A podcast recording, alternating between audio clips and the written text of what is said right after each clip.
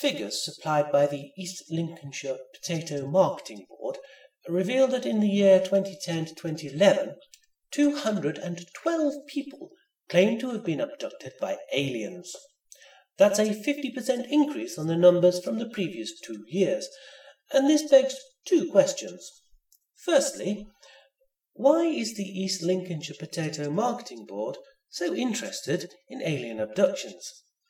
I mean, I appreciate that the business of marketing potatoes lacks glamour and that you might want to branch out a little bit, but a sudden interest in extraterrestrials is a bit of a leap. The second question is why should I be so interested in the subject? This latter query, at least, is something I feel qualified to answer. Good evening. My name is Dr. Adolphus Bongo, and much has been made of the recent police raids on various properties with which I am associated. I think I should take this opportunity to put your minds at rest about the material that was confiscated on these occasions. Firstly, I have no knowledge of the items that were taken from the flat of the laundrette in Market Street. I have not used this particular address for eighteen months, having loaned it to a friend. What he does there in his own free time is none of my concern.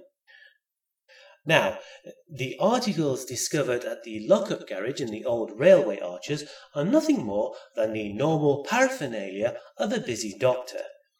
Any suggestion otherwise is the result of overzealous reporting in the local press.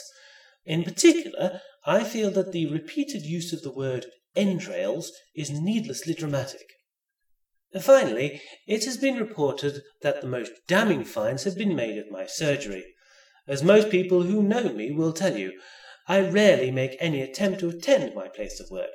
Therefore, anyone who suggests that the medieval torture equipment, the pro-vivisection literature, and the giant Mr. Whippy costume that was found there are any way connected with me is batting on a very sticky wicket indeed. All this fuss is coming at a very difficult time for me, what with all this